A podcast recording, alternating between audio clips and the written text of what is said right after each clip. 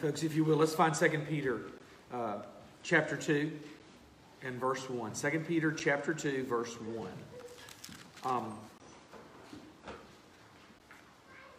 Peter writes, But false prophets also arose among the people, just as there will be false teachers among you, who will secretly bring in destructive heresies, even denying the master who bought them, bringing upon themselves swift destruction. Uh, let's pray together. Father, I thank you for the opportunity to come and to preach, Father God. I pray, God, for clarity of, of my mind, Father God, and openness for the minds of your people, Father. I pray, God, that as we gather today, Lord, that we will seek only your truth, Father God, and there will be no substitutes. Father God, that we will compromise, we will trust you, Father God, where you say that, that right is wrong. Um, we trust you, Father God, that, that when you say what is right is right and what is wrong is wrong, we trust you with that, Father God. That when you determine for us, Father God, uh, with the power of your word, God, exactly what we should believe, that we will believe those things, Father. We will not deny that. I pray, Father God, for um, today, God, for the proclamation of the gospel. Because I believe, Father God, through this topic, that the gospel will be proclaimed, Father, for the world to hear. I pray, Father God, that begins in this room, that we'll hear it today, God, but that other places, Father God, who are who are connected with us, Father God, in to be honest with you, God, in miraculous ways, in ways, God, that, that you have created for us, that they would also, Father God, hear the gospel and, and be radically changed. I pray, Father God, for a sharpening of what your people believe. More than anything else, that's what we need, Father God, because we don't realize what it's like to walk a uh, a meandering path, Father God, when the straight one has been laid out for us, when so many of our steps, Father God, are, are in the wrong direction, Father. We can't have that. There's just not time, Father.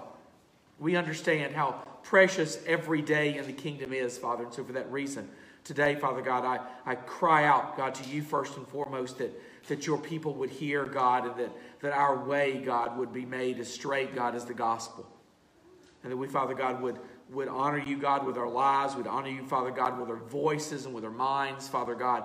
With everything about us, Father, today would be a time in which we, God, would dedicate ourselves to you. We love you, Father God. But, Father God, I pray, God, that we are committed people. We're not a people, Father God, who are, God, who are wishy-washy and, and, and Father God, who, who don't, uh, who don't take your word seriously. I pray, God, that today we take it seriously. Please, Father God, help us because the stakes are so incredibly high, God. In the name of Christ, I humbly pray, Lord. Amen. Okay, Peter uses language that, just to be blunt with you, should terrify the defiant. When he defines heresy this way, he writes at the end of 2 Peter 2 1, I'll read it again. He says, Even denying the master who bought them, bringing upon themselves swift destruction. So, um, I'm going to address the title first. I don't usually do that. I think titles are, are dumb. Uh, my OCD demands that something be at the top. And I got to put it there. I hate titles. I hate coming up with them. I'll spend more time coming with a title than I will actually, to be honest with you, in, uh, in really understanding the direction God wants me to go. But the title, The Fate of Christ Deniers, I can answer that right now unequivocally. Men and women who deny Christ perish in the sinner's hell. Without exception. There's no way around it. It is the great theme of the Bible when it comes to the punishment of man. Who is eternally punished? Those who would deny Christ. Now, I want to say that, and I want to say it in this light so that everybody understands exactly where I'm going before I even start down the journey. And that is, why therefore would God spend so much time? You'll see, God spends an incredible amount of time not just making sure that we understand the true nature of the God man, Jesus Christ. A lot of Bible goes into that. But he also spends an incredibly large amount of time making sure that we don't do that, that we don't deny a single iota, a tiny aspect of who Christ is. For a very sure reason is that we can periodically in our lives adopt stances and adopt practices and adopt beliefs that are in denial of who Christ truly is and who he should be in impacting our lives. and that God would do this to warn us away. Are there some that are simply marked out for condemnation, as the NASB says, or that are ordained for condemnation, as the King James Version says? Absolutely. Absolutely. There are, men, unfortunate, um, it is by God's will. I can't even say it's unfortunate. It is absolutely by God's will and is perfect and good and as good as He is. But there are men and women on this earth who will deny Christ until they are condemned for it. Because they were marked out, marked out before the foundation of the world by the will of God for that purpose. They are serving their purpose in creation. Before that read, but, but despite that absolute truth, we will continue to share the gospel as, as aggressively as we can. I will not mark them out myself. God has marked them. There's some people that will not believe. There's no other way to interpret this than that. The evidence that we have, there's simply some that will deny Christ until their dying day.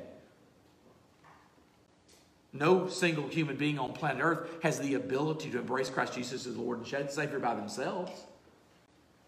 We are all completely debauched, completely depraved.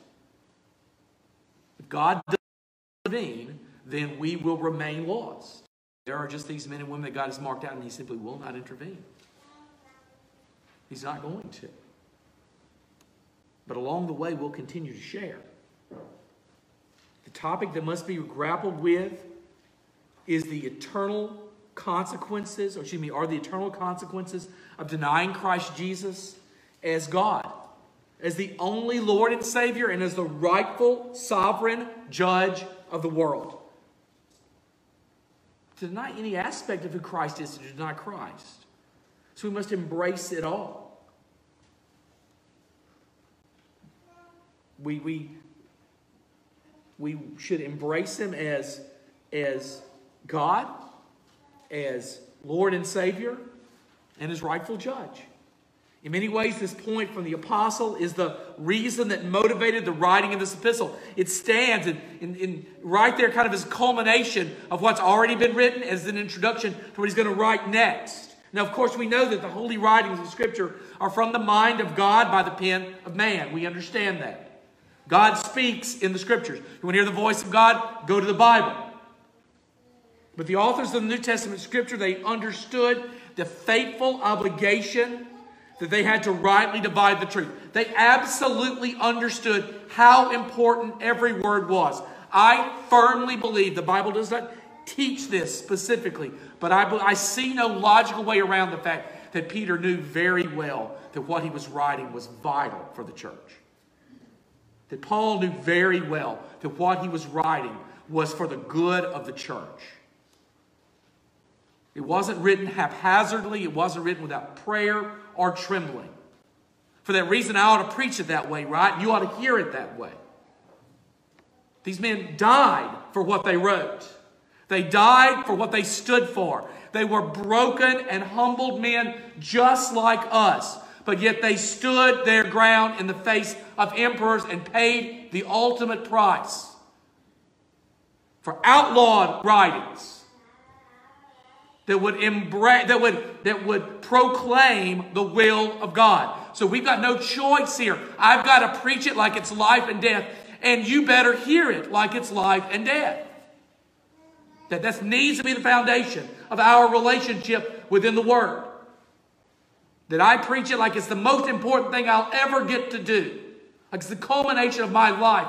And you'll hear it like it's the most important thing you'll ever do. All right? kind of men and women, men, excuse me, and even women will deny the master who purchases our salvation. But first, now I'm going to define them as best I can within the pages of Scripture. If I leave something out, you can, you can help me later. First, Paul teaches in Titus 1.16, he says that Christ deniers profess to know God, but they deny him by their works. I'm going to stick with that, and then we'll go to the end and look at the, the second sentence in just a moment. So, what do they do? Um, I think this is the most important part of this, and I need to make sure I get this right. I'll take my time.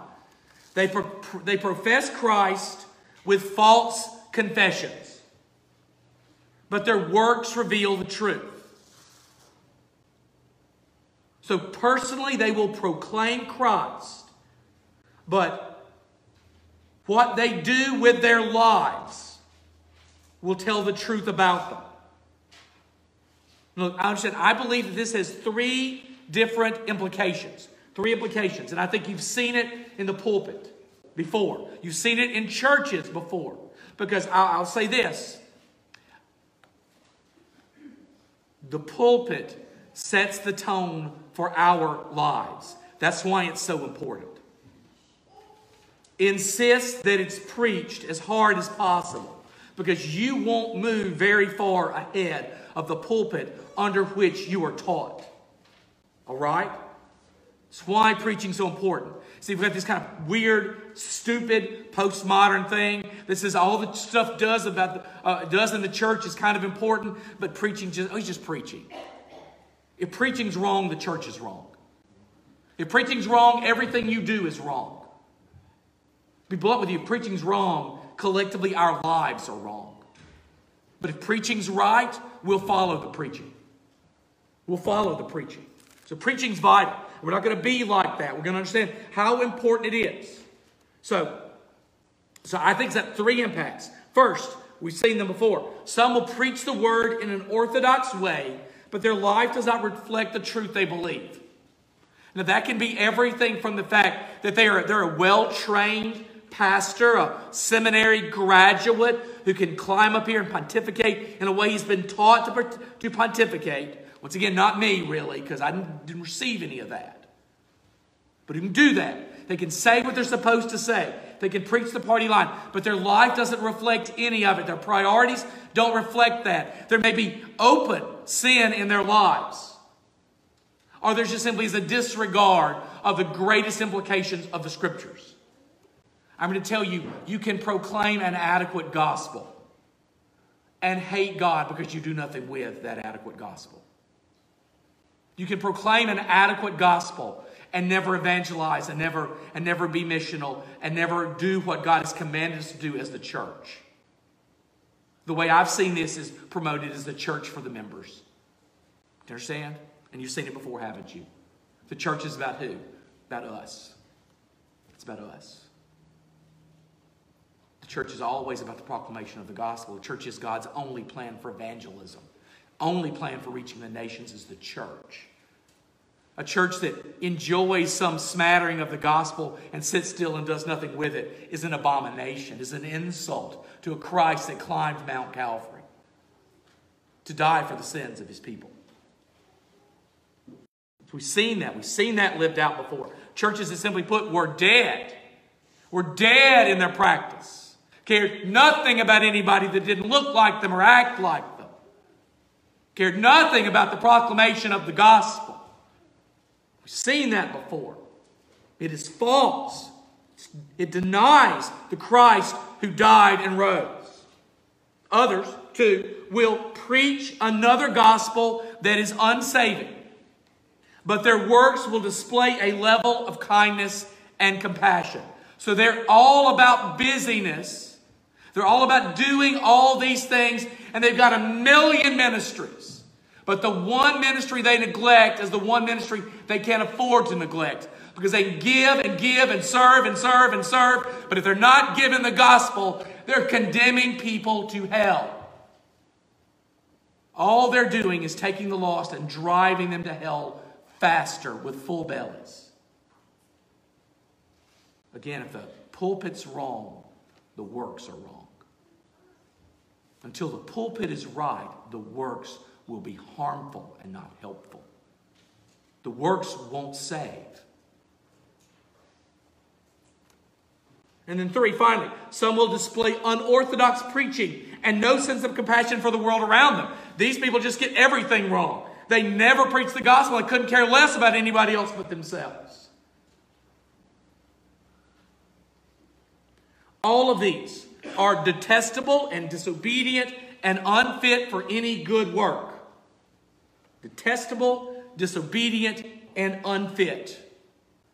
Whether it is a love of ourselves and a love of sitting still, a love of being served, that can, that can overcome and overwhelm the church to the point that they are worthless for the proclamation of the gospel, despite the fact that they might even hear it on Sundays. Practice that, that so misses the point of the gospel. Or whether it is that church that's so in love with busyness because they've got to find some way just simply to kill the taste of life. Because they understand how, how hungry their bellies really are. Or some combination of the two. In the end, it fails. And it fails. And it fails people. And it fails those who are the most hungry for the gospel.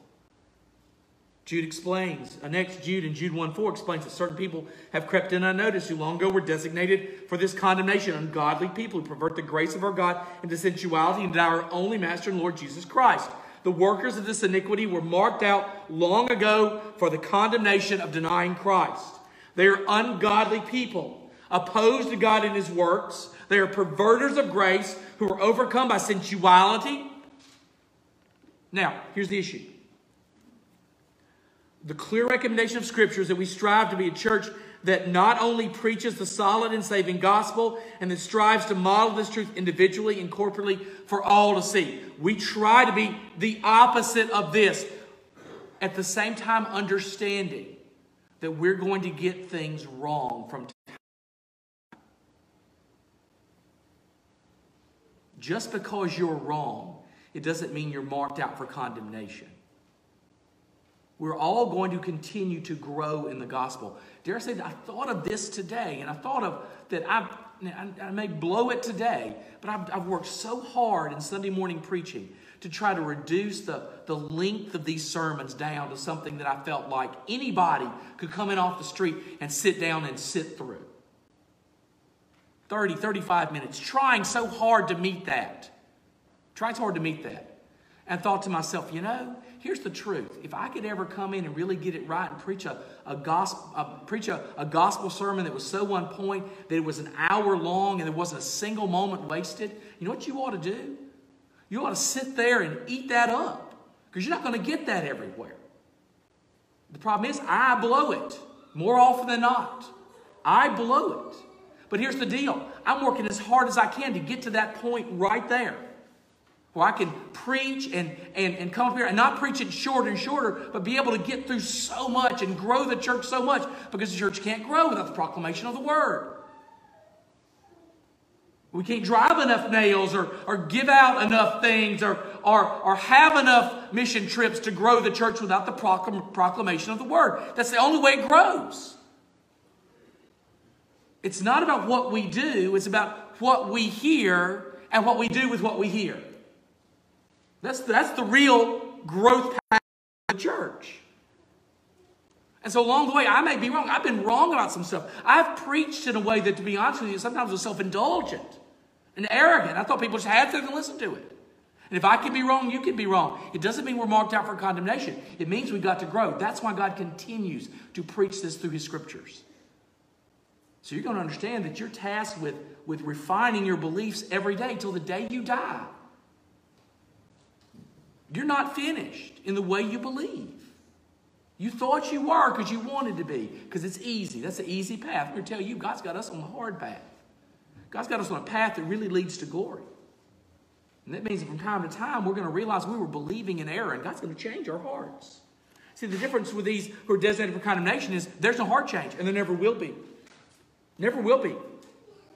Finally, John, in 2 John 1 7, teaches that Christ deniers are tasked with deception. He writes, For many deceivers have gone out into the world, those who do not confess the coming of Jesus Christ in the flesh. Such a one is the deceiver and the antichrist. The world is a world ruled right now by deception. As believers, we're tasked with test, testing the spirits of this age to be sure that they are preaching the true gospel. And the reason I have to say that is because I think more often than not, people, I'm not hopefully I'm not speaking to you directly, but to anyone else whom I, to whom I might have access. I think so often people make choices about where they're going to plop their, their bodies down and hear preaching based on whether they like the guy or not, or they like somebody that goes there and not what's actually said. They like the worship service, but they don't like the proclamation of the word necessarily.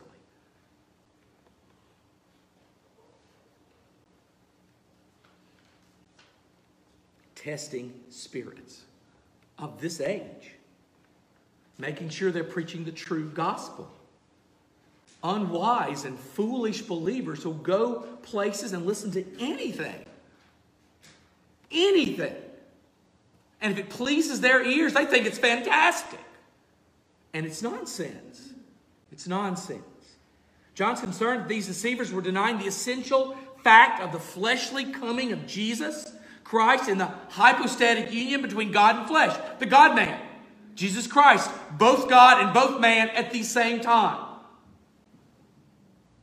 Creeds declare this. Without the legitimate, the real death and resurrection of Christ, the God man, then the gospel does not save. For those poor people in this world who are caught in a lie, that says that Christ is not God and did not die for their sins, if they believe that, they are condemned. For those around us that, to be blunt with you, look like us and talk like us and sometimes sound like us, I'm here to tell you if what they believe denies that Jesus is the Christ, the one true and living God made flesh, they are condemned by what they believe. That's the accusation against them. Make no doubt about it. Whether they are famous and they have mega churches or not, it doesn't matter an iota.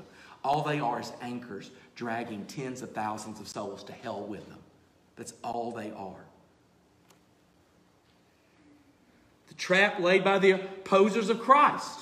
Some will follow the welcoming, miraculous, and busy as a substitute for the real gospel that saves men and women from their sins. Whatever they see that's shiny, whatever they see that allures them, whatever they hear that they welcome, they'll go along with that, ne- never realizing that it is true condemnation. That those miracles and those good feelings and those shouts and those lights and, and all that nonsense that's railed about from this pulpit is nothing but grease that slides them more quickly to the gates of hell. It will not, does not, cannot save. Feeling good but lacking truth, meeting human expectations but failing in terms of the demands of the scripture is the recipe for condemning souls to hell forever. At the same time, beware preaching that is intellectual but lacks the simplicity of blood, cross, grave, and throne. May we always come in here and declare and shout and proclaim and insist that the blood of Jesus was shed for your sins. Righteous blood for the unrighteous. Because that's what saves. And it saves in Africa, and it saves in Asia, and it saves right here in North America. The blood of Christ shed for his enemies.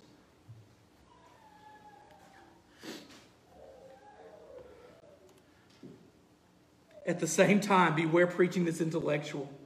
Such preaching freezes men and women to their seats, stands in the way of the gospel being proclaimed to the nations, reduces the words of the cross to the possession of nation or race, and denies salvation to its inheritance. Both ways condemn men and women to a sinner's hell. I'm going to tell you this much. In this church right here, we receive the gospel as a legacy, as an inheritance, as sons and daughters of the righteous King, with one command that we would go forth and share our inheritance with the world. We receive the cross not to keep it, we receive the cross to carry it and share it. That's why we have it. Now look, 1 John 2, 22 to 23, the apostle John asked the question, Who's the liar? But he who denies that Jesus is the Christ. So anyone who denies that Jesus is the Christ, the Son of God, is by definition a what? A liar.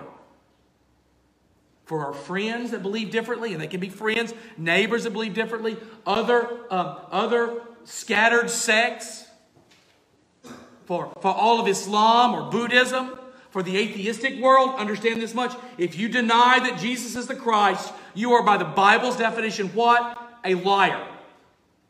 A liar.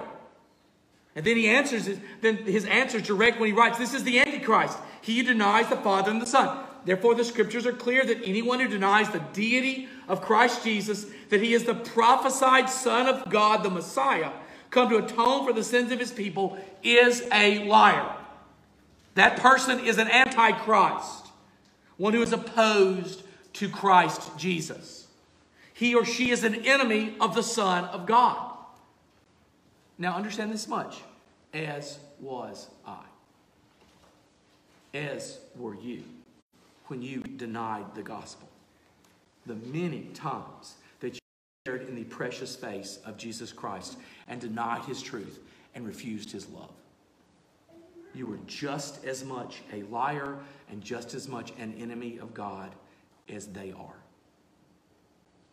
As anyone caught in the lies of Islam or anyone caught in the lies of Buddhism or secular atheism, as any one of the sects that are in the United States in our area right now who deny that Jesus Christ is the Son of God, you were no, you were no better. You were as bad, and so was I. So was I. The presupposition is that Jesus is legitimately the Messiah, and that the Messiah was not to be a political leader as the Jews believed, or a portal to the divine nature of God as the modalists believed, but God the Son come to bring peace to the world. To discover this truth, look back at a single passage in the Old Testament. In 2 Samuel chapter 7, beginning in verse 12, God's prophecy of the kingdom that would establish, uh, this is God's prophecy of the kingdom that would establish the Davidic line. Samuel writes, When your days are fulfilled and you lie down with your fathers, I will raise up your offspring after you, who shall come from your body, and I will establish his kingdom. He shall build a house for my name, and I will establish the throne of his kingdom forever. I will be to him a father, and he shall be to me a son. When he commits iniquity, I will discipline him with the rod of men, with the stripes of the sons of men. But my steadfast love will not, excuse me, but my steadfast love will not depart from him as I took it from Saul, whom I put away from before you. Of course, it's the prophecy that was legitimately fulfilled by Solomon. There's doubt about that. David's son who succeeded him. However, believers also understand that every writing of Scripture in the Old Testament points toward Christ in some manner because he says this in John 5 39. says, You search the Scriptures because you think that in them you have eternal life, but it's me they bear witness about. So Christ is very, very clear. The Scriptures bear witness about who?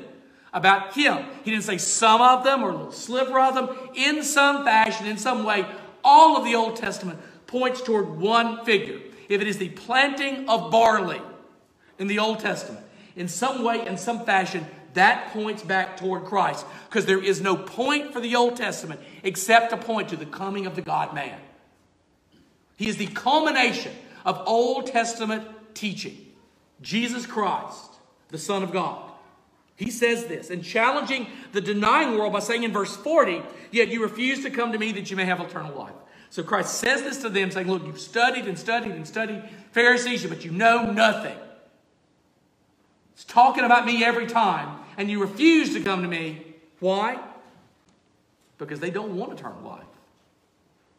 Therefore, prophecy must have its fulfillment Christ Jesus in the already but not yet way that Scripture is fulfilled in Jesus.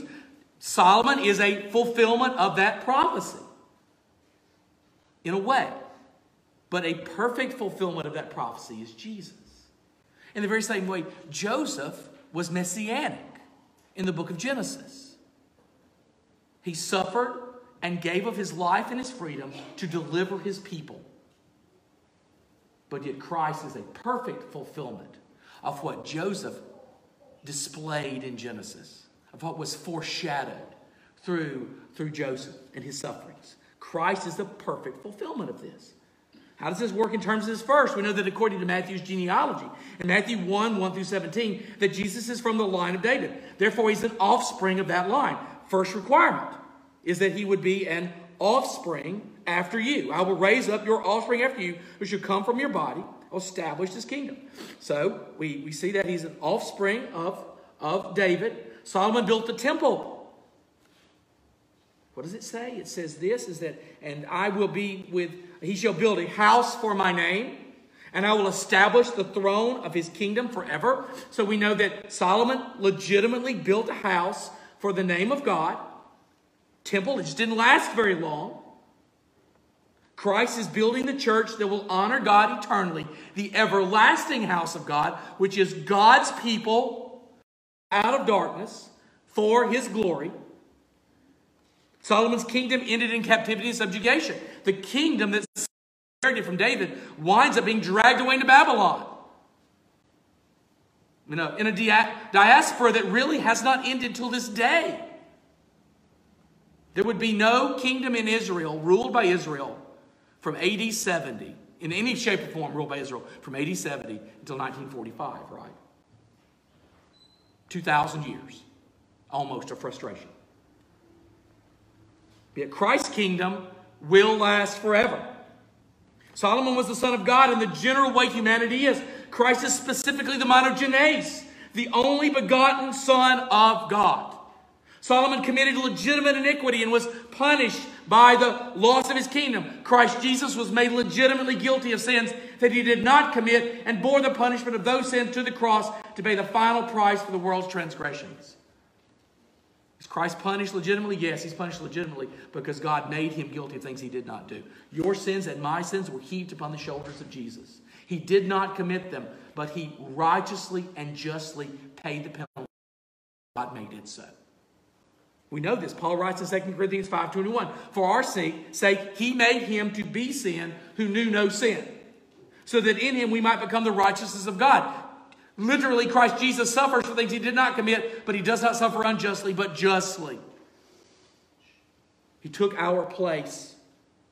In the midst of John's treatise on love in 1 John 4, 7 through 21, and verse 15, John emphatically states, Whoever confesses that Jesus is the Son of God, God abides in him, and he in God.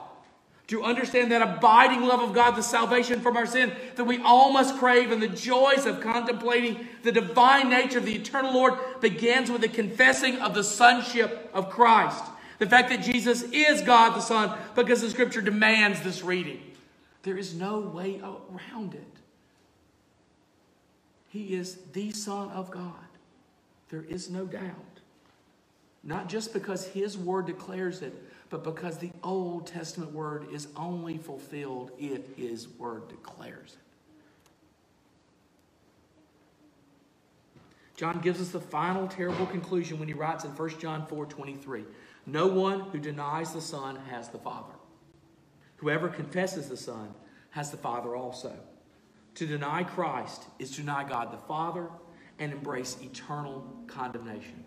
There's no doubt about that. There's no biblical conclusion to be drawn. As Christ says in Matthew 10 33, but whoever denies me before men, I also will deny before my Father who is in heaven. To proclaim or confess Christ life and work is to fulfill the words of Jesus in Luke 9 23 when he says, If anyone would come after me, let him deny himself and take up his cross daily and follow me. In the end, folks, God's judging our hearts today. He's judging your heart, and God help me, He is judging my heart. Jeremiah explains that the heart of each person, when he writes in Jeremiah 17 9, the heart is deceitful above all things and desperately sick. Who can understand it? Understand this your heart is deceitful in terms of human ability to understand it, to discern our own intentions and our motivations, but it's not hidden from the high powered lens of the infinitely knowledgeable God of creation.